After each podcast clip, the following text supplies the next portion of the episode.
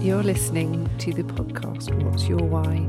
My name is Hannah Deacon and I'm joined today by Professor Mike Barnes. Welcome. Good morning or good afternoon if you're listening somewhere else. We will be discovering why the people we're speaking to have such an interest in cannabis. What motivates them? Who were they before they came into this world? How do they think things could work better for patients?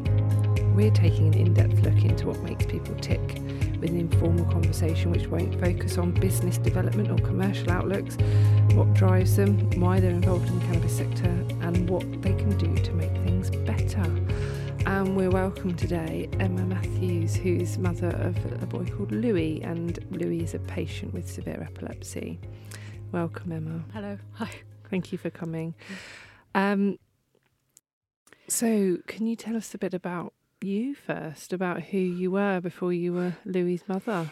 Um, well, I'm a film editor, and um, uh, yeah, I'm enjoyed my work, really love my work, and actually have now recently gone back to work, which has been amazing after six years being a sole carer for Louis. Um, and it's very hard actually to think about life before Louis became ill. Mm. I don't know if you've.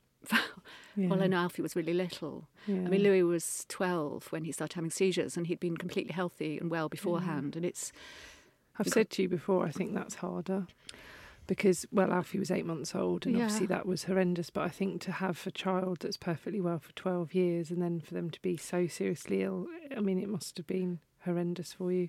It, it is horrendous, but in different ways because yeah. at least he had 12 happy years. I mean, he was, mm. you know, had a great childhood and and also his brain was more developed. You know, he mm. hadn't been on anti-epileptic drugs and had thousands of seizures before he was 12 and that yeah, that does that does help because I think well we've seen it and we can talk a bit about it the, the brain um, if it's allowed to develop and you get the blood brain barrier that is is finished growing by the time you're 2 you're much more likely to have less effect from very severe seizures because your brain's protected. Whereas when you're a baby, your blood brain barrier is not finished growing, yeah.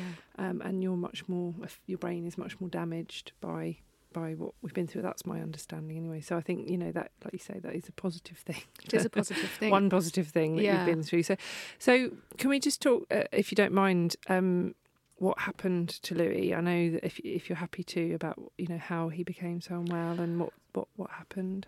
Well, it was actually his first seizure was um, he was actually on a school skiing trip in Austria, and I was on holiday in Portugal. And um, on the last day of our holiday and his last day of his holiday, he I had we had a call from the um, PE teacher um, saying that he Louis had had a seizure that morning and had been taken to hospital. And they were concerned because um, he didn't remember anything from the day before. Um, and I had to get from Portugal to Austria, this kind of remote hospital. He was in the mountains, and and that was absolutely it, was absolutely terrifying yeah. because you had to change planes. It was really hard to get. The insurance company wouldn't pay for the flights. They said there was a PE teacher with him, so Oh um, God. It was that's the the mm. beginning mm. of you understanding that the people that should be helping you. Absolutely, it was the beginning. It was, and his PE teacher yeah. was amazing actually, and did, yeah, the, the, school were going no back. replacement for your mother. no, and he was twelve, and we yeah. had to be with him. Yeah, of course. And and then they the hospital did lots, you know, did an EEG and showed that which showed um, epileptic activity because um, when I finally got there, and he seemed fine. He seemed really. I mean, he was very happy, always a very happy child, and he was just really pleased to see me. and um, and when I but so the the the doctor in Austria said that he would, if it was his patient, he'd put him on Keppra straight away. Um, had he had just one seizure? He'd had one seizure, but from the EEG, I think he thought, yeah, you know, he thought he needed it. On, um, yeah and it was a big shock because I knew absolutely nothing about epilepsy. Um, I mean, I didn't know anything about absence seizures. And when I started reading about it, you know, first thing you do is look it up. You you mm, Google it, course, yeah. right? Mm. I wanted to learn more, and I read about absence seizures as well. And I wondered whether he'd been having some because occasionally he would just go into he'd you know he'd just go kind of look down and wouldn't hear what we were saying, and then he'd say, "Oh, I was just in a world of my own. You know, I was just dreaming. I was, oh, I was, or I was in deep thought." Something he said. So and so we think he might have been having absent seizures beforehand. Mm. He'd also been having, for about 18 months before, lots of pain in his limbs, Okay. um, cramping and pins and needles, and that was really unusual. So he couldn't lie down and relax ever. Um, and it was usually after eating. And because I have gluten sensitivity, I, we tried cutting gluten out because there's a genetic link there, and he the pain stopped, completely stopped, and went away. But in Austria, he was, you know, having a school trip. He didn't, you know, he just ate what he wanted. Um, but when I started reading about the side effects of anti-epileptic drugs, you know, I was alarmed, and I thought, no, I think I'd rather wait until we got home. Mm. And the Austrian doctor said it's probably best because he, you know, his treating um, clinician should prescribe. So then, getting home was a nightmare because the insurance company said that they wouldn't pay for him to fly home because he'd arrived on a coach. Um, on the journey out to Austria, 24 hour coach journey, he'd vomited over and over again on the journey. So he may have had some kind of virus, and maybe that was contributing to his. it, yeah. We don't know, but um, so that was a battle, and and then when the hospital in London that was meant to be um, accepting him when he got back, because the insurance company booked an ambulance to drive him back overland through France. Really? Yeah. And when the Royal London heard that this was happening, because they have to go straight to an A and E, she phoned and said, "There's no way he should get in the ambulance." She said, "If he has a seizure in the middle of nowhere, he could die." Yeah. yeah. And that was the first time I I realised how dangerous epilepsy is. Mm.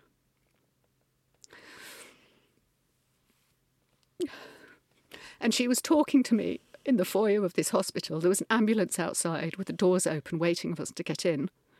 We'd been discharged. The doctor at Nostridge said he was safe to travel, but there were two paramedics waiting with us. And she was saying, You can't put him in, you can't let him go in the ambulance. You can't let him go in the ambulance. So I was left uh, in a way like I am now, with having to make a decision about what keeps Louis alive. You know, or you know, it is left to me, and this has happened in his treatment at the moment at his at his hospital, where I've been told it's up to me whether he stays on Bedrolite, the same medication Alfie's on, which has hmm. kept Louis seizure free now for two years, and they've hmm. just said that's your decision. I can't prescribe it. We can't hmm. fund it. Um, so, anyway, so in going back to 2016 when Louis had his first seizure, we did eventually get a fl- flight back, and he was fine. And they told us when we got to the hospital, they said, "Well, we wait. We don't medicate till you have a second seizure." So he was. We're allowed to go home, and he was told never to go out on his own anymore because of the absent seizures, because he could walk in front of a bus. So for Louis, a very independent 12 year old who'd used to go off for tennis lessons on his own on a bus, you know, from 11 really. I mean, you know, we live in London, so kids have very independent there.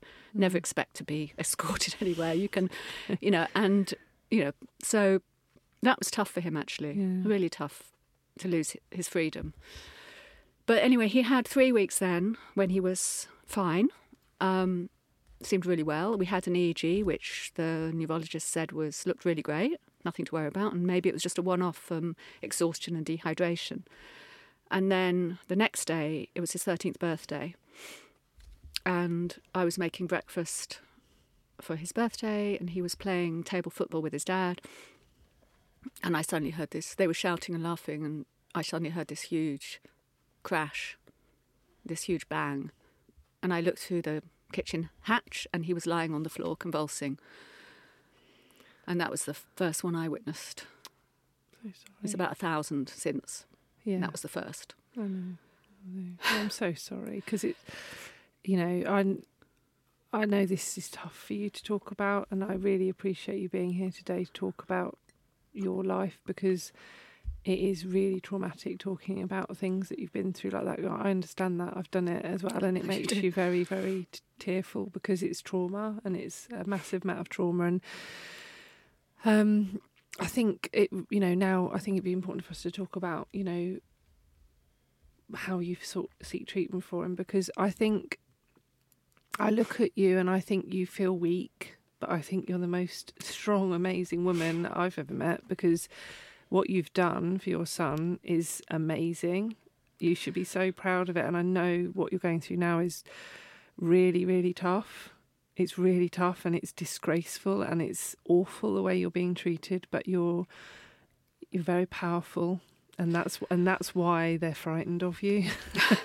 I don't so know. I think I think don't know if they're frightened. I don't know what they think. No. Really, I don't understand because people who, you know, clinicians who have seemed incredibly sympathetic and have told me that he could die if his Bedrolite is withdrawn, and have applied for funding for it, have changed their minds and are now Mm. saying that they can't prescribe it. Mm. But how, So how, how did yeah how did put into context context how did you get So you went Louis onto the product yeah through the normal routes of lots of Yes. different licensed So- anticonvulsants. Yeah, for two years, Louis. Yeah. I mean, they, he was a difficult case because it's very unusual for a child of twelve to develop drug-resistant epilepsy. So he was for. I mean, there were actually a lot of problems in his treatment, but when I look back, I think all the mistakes were kind of unknowingly made, or it's probably to do with cha- the chaos within the first hospital, and then. You know, he was discharged early from VT when he should have stayed after they reduced his medication, had a seizure when he got home, and, you know, things like that, which showed he had focal epilepsy, would have shown he had focal epilepsy. They diagnosed juvenile absence epilepsy, but um, we asked for a second opinion at Great Ormond Street and they agreed with the diagnosis. Um, but his all his seizures looked to me like focal seizures. You know, they'd all start with his head turn and then seizures, convulsions would start after that and his eyes would blink. And it just seemed, when I started, you know, you do, I mean, I started reading about it. I was You told become, not you to. become your patient your child's expert and Yeah. that's what that's what a lot of doctors have to remember is that we are our child's expert because that's our job as mothers Oh. to do the research and to understand it and I think being told not to do it you're going to do it Yeah. you know you, that's what we do to protect our children so you should never apologise for that. It's important to be your child's expert and for doctors to recognise that. I think that's Well, really if- important. If I hadn't done it, he'd still be having seizures. Well, so exactly. and seizures. I mean, so to try and cut it short because it's quite a long story, but he was he was prescribed um, seven different anti-epileptic drugs, and everyone he was given seemed to make his wor- him worse, and his seizures changed form. All kinds of different weird seizures that you know to have semi-aware seizures where he'd just sit jerking his head backwards and forwards slowly for 20 minutes. Uh, we now know that those seizures were caused by Keppra because he's been on it twice and only had seizures when he was on that.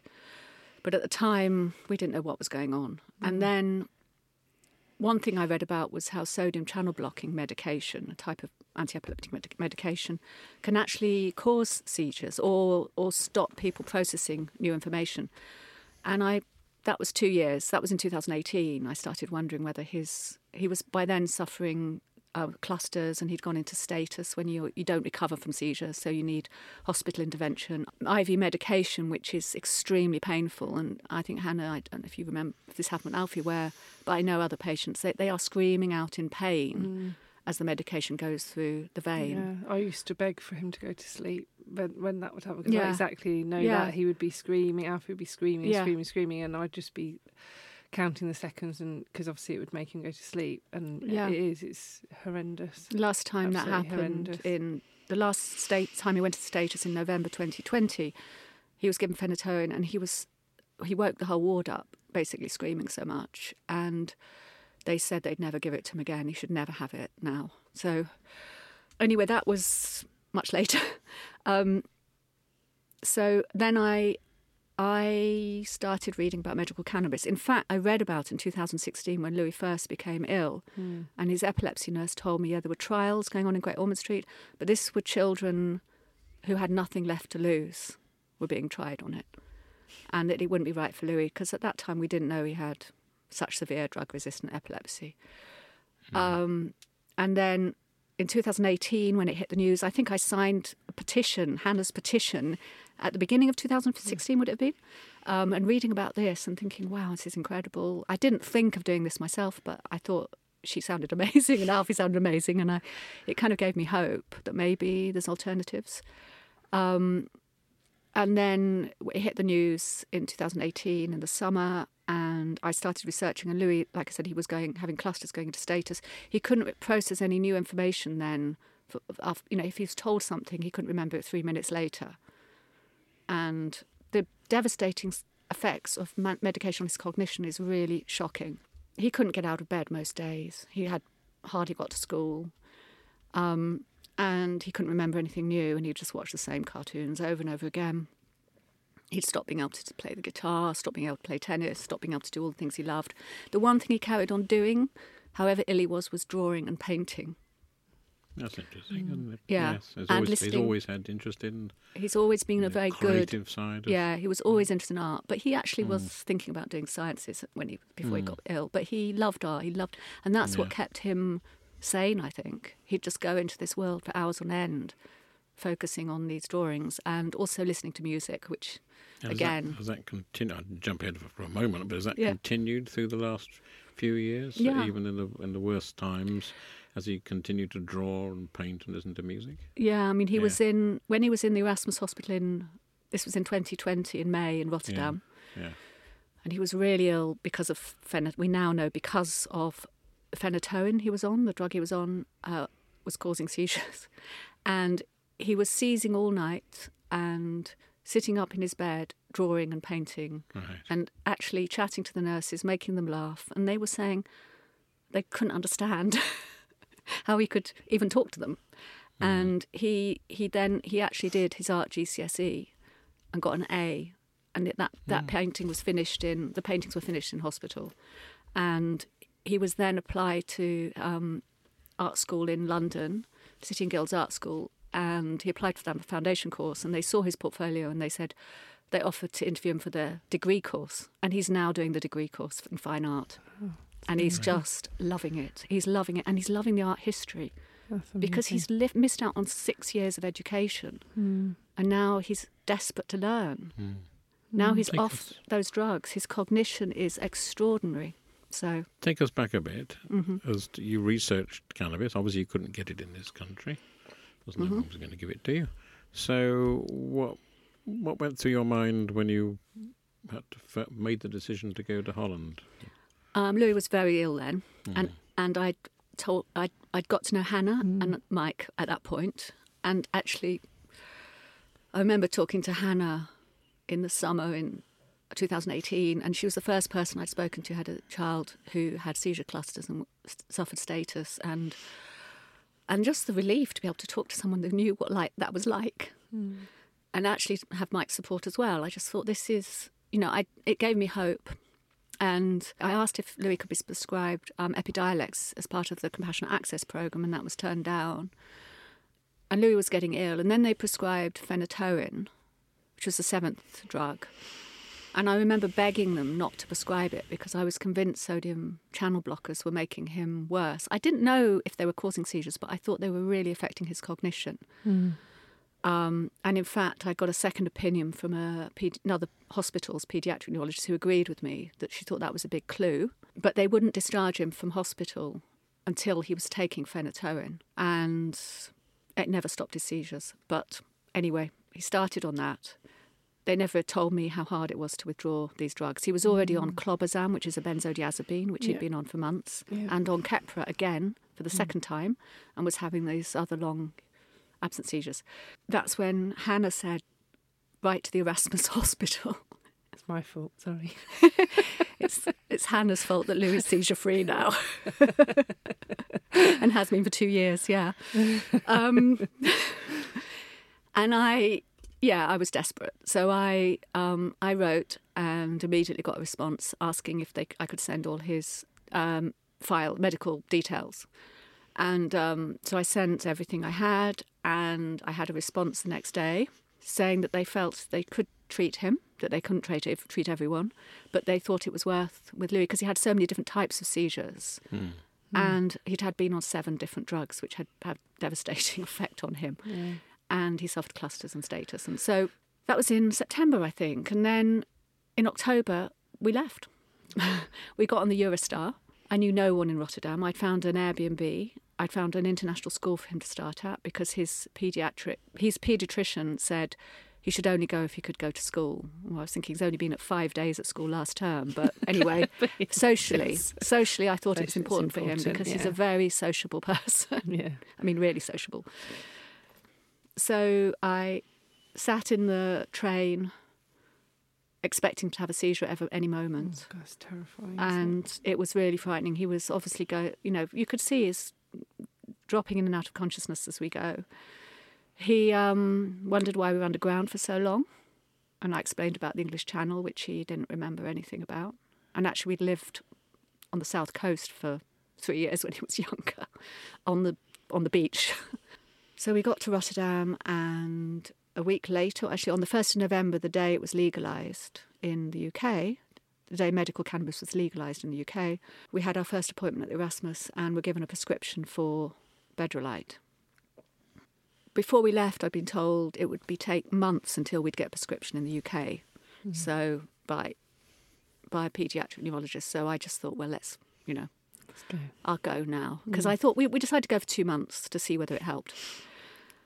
So we got the prescription. We got the Bedrolite was sent to us. Very, you start at a very small dose, hmm.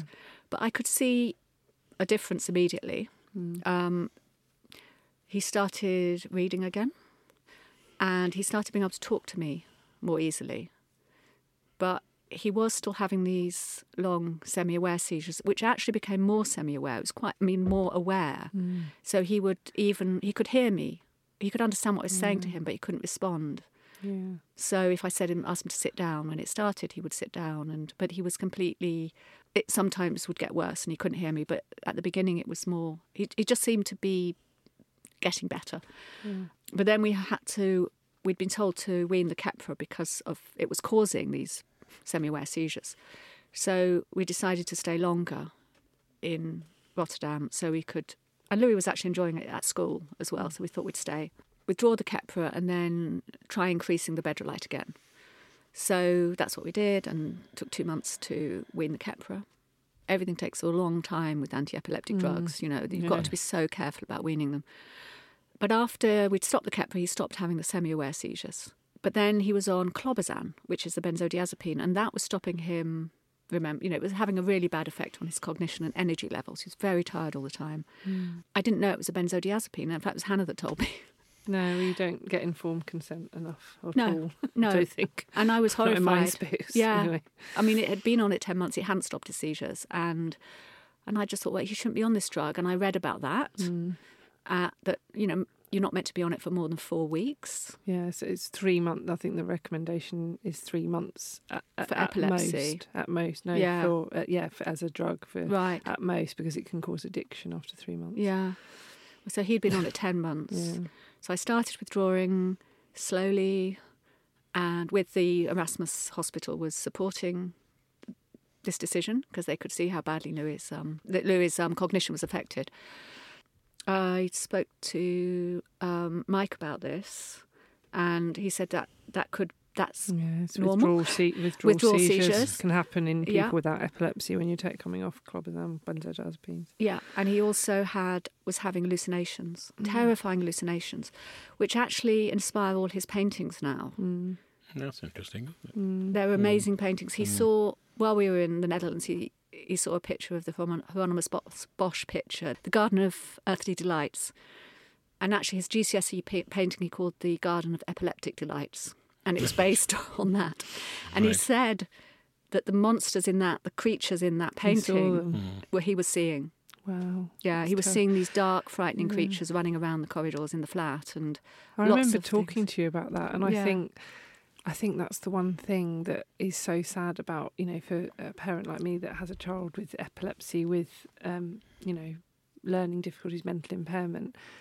That Alfie's probably been through exactly the same thing, but he can't tell me. He can't talk to me about that. He can't describe that, and I think, you know, it's it's really sad to think that our children go through that. I mean, it's just it's something that we need to think about and take. You know, we need to think about when we're putting children on drugs, don't we? We need to think about the long term impacts of them. And I know it's very difficult when you're treating seizures. You know, Mike's a neurologist and you've done this for many years, but you're treating seizures, you're firefighting. You know, you're Mm. throwing everything at it because you just need to stop the seizures because they can kill someone. But you've got to have some sort of I mean, you've talked to it before about the brain injury work you did, and you spent a lot of time just taking people off drugs, didn't you? Because Yeah. actually, the long term impacts of some drugs is not worth trying to stop the Yes. I seizures. think although Yeah. we, Yeah. we can't divert into a medical podcast, but, but I, th- I think you're right that many neurologists have an obsession about seizures. Stopping seizures is the be all and end all. Mm-hmm. It isn't. And mm. there are some people, and this may not apply to Louis or Alfie, but there are some people who it's better to tolerate a few seizures every year, every month, uh, at the expense of, of not having the side effects that you will have if you try to stop them completely. And like your, your your your doctor said earlier, you can't let him out and play tennis and things. I think I would fundamentally disagree with that Mm, mm. um, because you've got to live a life and you can't let seizures control your life.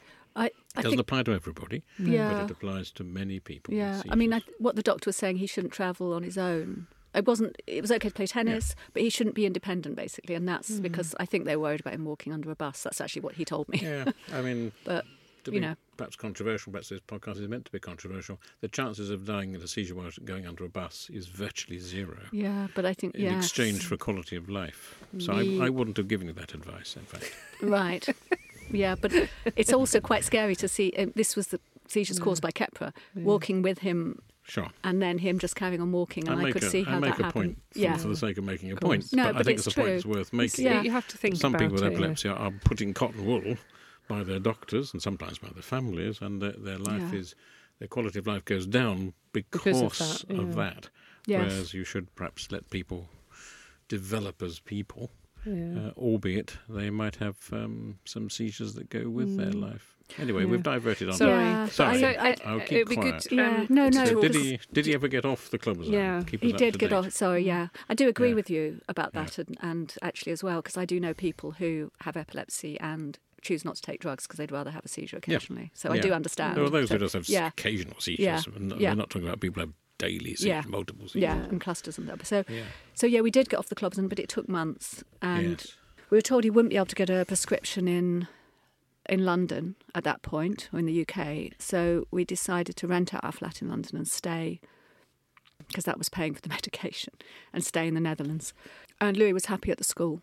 So we thought we'd stay. But we came home, we visited our friends and family, and everyone was amazed at how much better he was in the summer. But then when we got back, um, the first thing that happened, when we got back to the Netherlands, the school said they didn't want him there because he has epilepsy. It's an international school. It's funded. It's it's actually subsidised by um, Rotterdam City Council and for children with disabilities. Okay. But they didn't want him there. that the irony? there. yeah, no, they and you have they lack. You know, they, it was an awful, stressful time because Louis wanted to stay. They said eventually said he could stay and do two GCSEs, and like I said, he got an A in art and a B in English, which was extraordinary considering how ill he was. Yeah. I mean, really extraordinary. But he had two great teachers who who actually stood up for him and say, "Yes, he can do it. He can do it." He doesn't remember doing it now. you know, I'd like to not remember doing my GCSEs and getting an A and a B. Crikey, that's really know. good. Isn't know. it? Amazing. um, it was extraordinary. But he did have, they were really great teachers, but the management of the school didn't want him there. So the stress, and we know, we do know that um, stress triggers seizures in Mm. everyone with epilepsy. Yes. What I now know about Louis, the cause of Louis' epilepsy, which I'll come on to later, actually, is that stress is even more of a trigger Hmm. um, because of his genetic variant, which I will talk about. But um, he his seizure started again, and just started getting worse and worse and worse. And he was referred to a specialist epilepsy clinic, and they wanted him to ta- come off phenytoin. They thought it was actually causing seizures, making seizures worse. It certainly wasn't stopping them, and it was affecting his um, cognition. Um, so in 2020, he went into status 10 times in 10 months. Um, and and that means he's not recovering in between seizures. So he'd be seizing all night. I'd have to get ambulances, and he'd be rushed to hospital, and it was extremely traumatic for Hmm.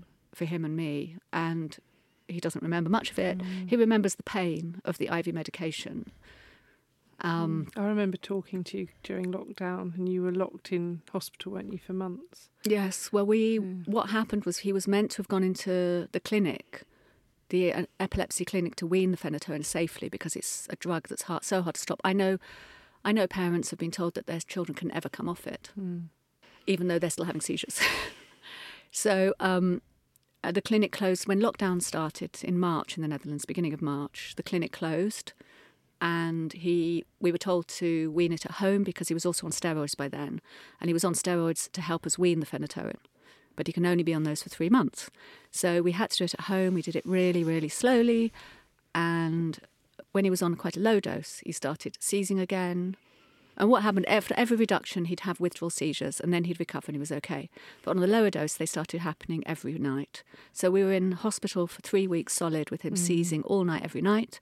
And then he couldn't eat because he vomits when he seizes. So he was vomiting between all the seizures and they put him on a feeding tube, which is really a frightening thing Mm, for a parent to, yeah. to have to deal with as well because he weighed he weighed 45 kilos and he was nearly, you know, he was, I don't know, nearly six foot by then. So, and he couldn't walk. He was so weak, he couldn't walk. At one night, the feeding tube came out when he had a seizure, his arm pulled it out.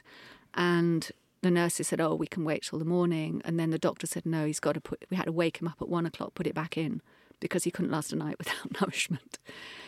You know, mm, so It's terrifying. it was frightening. It was really terrifying.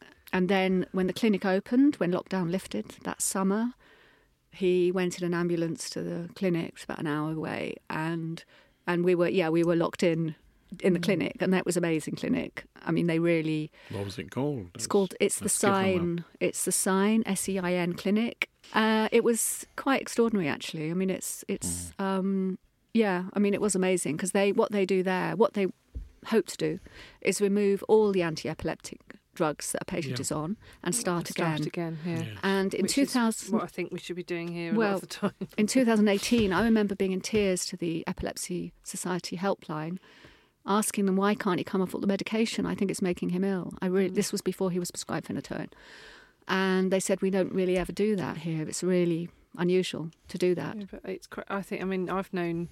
I know uh, of a little girl. I think she's on about six anti-epileptics every day, and you just think, how do you know? How do you? And she's still having seizures all the time. And you think, how do you know whether those those are causing seizures? But how do you know what they're interacting in in the body and what they're doing? I mean, I agree. I just don't understand that sort of over prescribing and Yeah. what you're trying to achieve So they- without removing Yeah. stuff. It's Did they weird. succeed? Did they get? Well, did they remove yes, them all in the end? Sorry. Yes, they. Um, yes, they. The first thing that the paediatric neurologist said to us when we um, were admitted to the clinic was that he will never be seizure free. She said we'd hoped that we'd be able to get him seizure free, but his epilepsy is too severe. And Oh, that's a challenge, isn't it? yeah, I was really happy that Louis was unconscious at said that, that point. to yeah. me before, yeah. and think, no, yeah. no. Louis, Louis was unconscious after having a just having, and he's in the middle of a Mm. Um, and I was so so glad he didn't hear that because actually Mm. his neurologist at the Erasmus that morning, Lou- I know the day before before discharge, Louis had asked her, "Will I ever be seizure free?" And she'd said, "We haven't given up on you net yet." Oh, that's- I'll never the right, forget that's those the right thing to say. Yeah, Yeah. that's the right thing to say. and then he was sent off to SEIN. The other thing that the neurologist, pediatric neurologist said was that phenytoin, they thought in some types of epilepsy, phenytoin can make seizures worse. So he had to come off it. Um, and he was so much better off it. But he was given all these drugs to help him get off it. So he was on steroids, he was on lorazepam, he was put back on sodium valproate. So he was still tired a lot of the time, um, but he was much, seemed much better coming off phenytoin. So then we had to uh, wean the other drugs, and we started off by the steroids, and then he was also on Bedica, which is the THC, um, and we weaned that, and once that stopped, he had a massive cluster. Well, he had a massive tonic-clonic seizure, which was worse than I'd ever witnessed. Uh, well, no, it wasn't worse actually. It was a really bad clonic mm. tonic, but it was different to others I'd witnessed. And then he started clustering at night again, and that's when they suggested Briviact. And mm. I knew actually that from Hannah that Alfie had been on the same drug and it had helped him, and I just wondered whether it's worth trying because it seemed to work well with With Bedrolite, with yeah. Bedrolite. Um, and Lou, Hannah and I talked a lot about Alfie's seizures and Louis' seizures, and we both Mm. felt that they're very similar, even though Louis started much later. That they seemed they seemed very similar somehow in Yeah. their, their form and their, you know. So then he was started on a low dose of Briviact, and he was actually seizure free for two for a whole month, and then we had to wean the lorazepam, which and he had a massive. He had I went into status again coming off that, but those were withdrawal seizures. So then we came home, we'd increased the Briviact, we came home, and he had two months when he was completely seizure free, and that's the longest time since his seizure started at that point. The Erasmus suggested we tried weaning the Bedrolite. We didn't know whether it was helping him or not. And we tried swapping to a different medical cannabis, which is just an isolate, so Mm. not the whole plant like Bedrolite. On a low dose of Bedrolite, once it got to a low dose, he started getting headaches again. And then two weeks later, I did another decrease of the Bedrolite and he started seizing again, all night, every night. And they were doubling in frequency every night, seizures, until they were coming every five minutes. And rushed to hospital, put on IV medication, which again was, mm, you know, really painful. Two lots. First Keppra didn't work, then phenytoin, which they had to stop halfway through. But then his seizure stopped. I increased the Briviact already before while he was seizing, and he was still seizing, still carried on seizing. And we put the Bedrolite back to the dose it was before he started seizing. He came home, but he was still getting headaches, and he still seemed to be drifting in and out. You know, sometimes I didn't think he heard what I said. So we increased the Bedrolite back to what it was before the headaches had started. And he's been um, seizure free since. So that's over two years ago. Mm. And Amazing. doing a degree course. We did actually, he was, we had to half the sodium valproate dose because he was still. Still finding it hard to remember things and still very tired. So we halved the sodium valproate dose and his cognition improved hugely. He's been seizure free now, but what's he on now? Just He's summarise. on Bedrolite, Yeah. Briviact, Yeah. and sodium valproate, Yes. a lower dose now, and Yes. also on um, the isolate oil called canna- Cannabisorg, which is made in the Netherlands. But it's Yes. we don't know if he needs it because, but that combination works. but so if it works, and what don't yeah, well, what his don't what his Yeah, SEIN neurologist said was, you know, why change a winning team? Mm, Exactly. No. Yeah. Exactly. So- and I, and it Well, shall is we- tough. And just to go on that, I I wanted when Alfie got his prescription in 2018, we weaned or tried to wean his anti-epileptics because I desperately don't want him to be on anti-epileptics because of the long-term impacts and the cognitive Mm. issues and all of that. And um, his seizures returned as well um, in 2019. And but since we've um, put them back up a little bit, not lots. I mean, they're on a low dose. He's been seizure free for over two and a half years, and it's something that I have to learn to accept. And it's Yeah. tough. It's really tough because it's something that you didn't plan. It. You don't want your child to be taking, you know, pharmaceutical drugs. You don't But- want your child to be taking cannabis. You know, Well, you don't no, want your child to be on any Of medication course, at you all. don't. But I, I feel more comfortable with cannabis because Yeah. I haven't seen any very any bad side effects at all. Whereas pharmaceuticals, I've seen horrendous ones. So, I yeah, I agree. But it is something yeah. exactly. It's just something you have to accept sometimes, Yeah. isn't it? And and try to move on. But So that's a, Yeah. you know, it's a, it's a great story in a sense. It's not a happy story, but it's a, it's an interesting story to show what pressures and difficulties people have to face to to get what's needed for their Well- for their anybody for their family for their child. So let's uh, just in the last um, five minutes. Let's just come up to date to illustrate again the real problems you've had of trying to get this mm, 'cause medication So you're back in London Yeah. now, and free, because it should be. So, It, yeah. yeah. should be free on the National Health Service. Well, that So it you- cost yes, it should be free because it would cost the NHS about hundred thousand pounds a year Yeah. and so you found in uh, hospital treatment. I'll just Mm. crudely summarise, and you would tell me, and I'll pass back to you.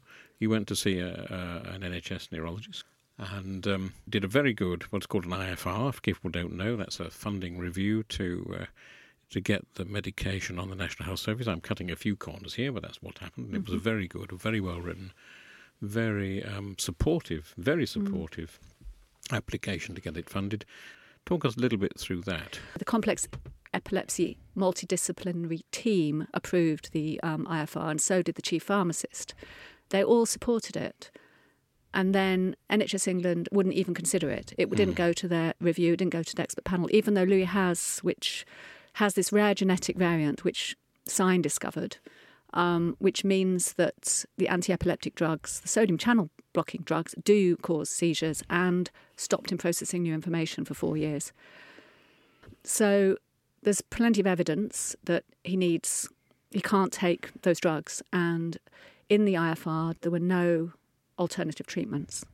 Which there isn't because you've tried everything, and now he's on that combination, Yes. including medicinal cannabis. He is seizure free, Yeah. And, and uh, that is evidence. yes. the side effects of all the other drugs were so so life destroying, as I've mm, described but already. That's what I find really odd that we know clinicians know the detrimental side effects of anti-epileptics and yet they prescribe them and then actually medicinal cannabis has a huge amount of real world evidence to show its safety its long term safety i mean louis had been on it for that point for sort of three years when you were talking to her you would know but that's a great trial you'd know Four by years. four years Four well years. you'd know by then Mm. if there was any detrimental Yes. effects and actually all you were seeing is improvements same with alfie yeah, you know so that's evidence and i think it's just to say that it's a concern of long term use is a cop out it's a massive cop out when you're already prescribing so So- you're not dealing with yeah. neurotypical people are you you're dealing with people with severe epilepsy no, so it's not neurotypical in any way. I have to say, he is writing a novel about all this experience. Mm. You know, he's 19 and he's written Good. half Great. a, half a, you know, he's written 33,000 words. I mean, that is Amazing. pretty extraordinary, yeah, it is. Yeah. actually, for someone with such severe epilepsy. And it actually, So it- why, all- aren't, all eh, why isn't everyone celebrating, you know? Well, it, that's what I've always said. Why, why are doctors not going? This is amazing. Yeah. We are stopping seizures. We are taking children out of hospital. Why aren't they excited? and they know about the genetic variant, which which means that he could die an early death. No, It illustrates the problems that Yeah. people have got about trying to break through the ingrained antagonism to cannabis that there is in particularly Yeah. in neurology circles. Mm. We don't, I don't understand at all. I don't understand it. No, I Um, don't. And I think I, I, I will go back to the fact that they're frightened of you, Emma, because do you know what? You are a mother with a mission and you are. You've se- you know you know what's best for him. He's seizure free now for over two years. You know there is this idea of opening floodgates. That's that's just disgraceful. Because he's they- unique. He's clinically Exactly. unique. He's the only Well, person in the world with this if, genetic Even variant. if he wasn't, why Yeah. don't we have a health system that wants to make people healthy? yes, like it make used to. people well. Why Yeah. is it frightening to sort of say, oh, well, we might open the floodgates and treat everyone with cannabis and then they might all get better? Well, Well- why is that a bad thing? And we I- might save the NHS money, if I haven't said I'm sure it would. I mean, it's it's expensive for epilepsy because you need a lot because these are really course, severe but it's conditions. cheaper than have being in hospital every It's week. mu- and it's cheaper than being in a Mm. care home, which is what the Erasmus said that adults with epilepsy as severe as this live their lives in a care Yeah, home. exactly. So that's a Mm. hundred thousand a year, Mm, and no Yeah. no quality of life at all. Exactly, Exactly. And and I'm working, like I said, so I'm paying Yeah. taxes again, and Yeah. but I just Mm. can't afford to pay. F- so his medication costs seventeen thousand pounds a year. You I can't to afford it. Of course, you can't. No, one- no one can afford that. You know, regularly. And why should you? Why should you pay I'll show you privately for a medicine that works for medicine. him? It's a legal medicine, and the hospital trusts and doctors should be prescribing it where appropriate. And Mm. I just think it's incredibly frightening, actually, that we are in a situation where this medicine is working for children and adults, and there is obvious, uh, obvious a, a, a blocking lobby on this, as far as I can see, because you're not your story is not unique when it comes to children's families trying to access this medicine, and they're they're being given the runaround, and they're being pushed away because it's easier for them. You know, hospital trusts seem to think that that's easier than than you you know funding this product. So I think it's disgraceful. But thank you so much. Our time is up. I apologise because we could we could talk for another hour. But thank you so much for sharing your story. Well, thank you. I know it's been very emotional for and you. let's hope it resolves Yeah. itself over the next coming months. Well, what I would say to you finally is don't give up. Don't don't. I can't know give up it's because hard because it's I my know son. You know, Louis living. Yeah. It's and also he's not 90. It's up to him. And he'd rather risk the long term side effects, and he knows how those medication affected him before. Mm. And Yes. yeah, You- you've got one to can't give up. One has to keep going. But it's. I'm just sorry that the very people that are here that are supposed to be protecting families like ours with children like ours are not doing their job, and that, Mm. that, that they have a duty of care to to you, and they're not fulfilling that duty of care as far as I can see, and that's really, really, really sad. But we will be with you. We will fight with you, and we won't give up. And I hope that very mm. soon that we will have success for you. Thank so, you for thank you. sharing the story and coming to see us today. Thank, thank you. Thank you. Thank you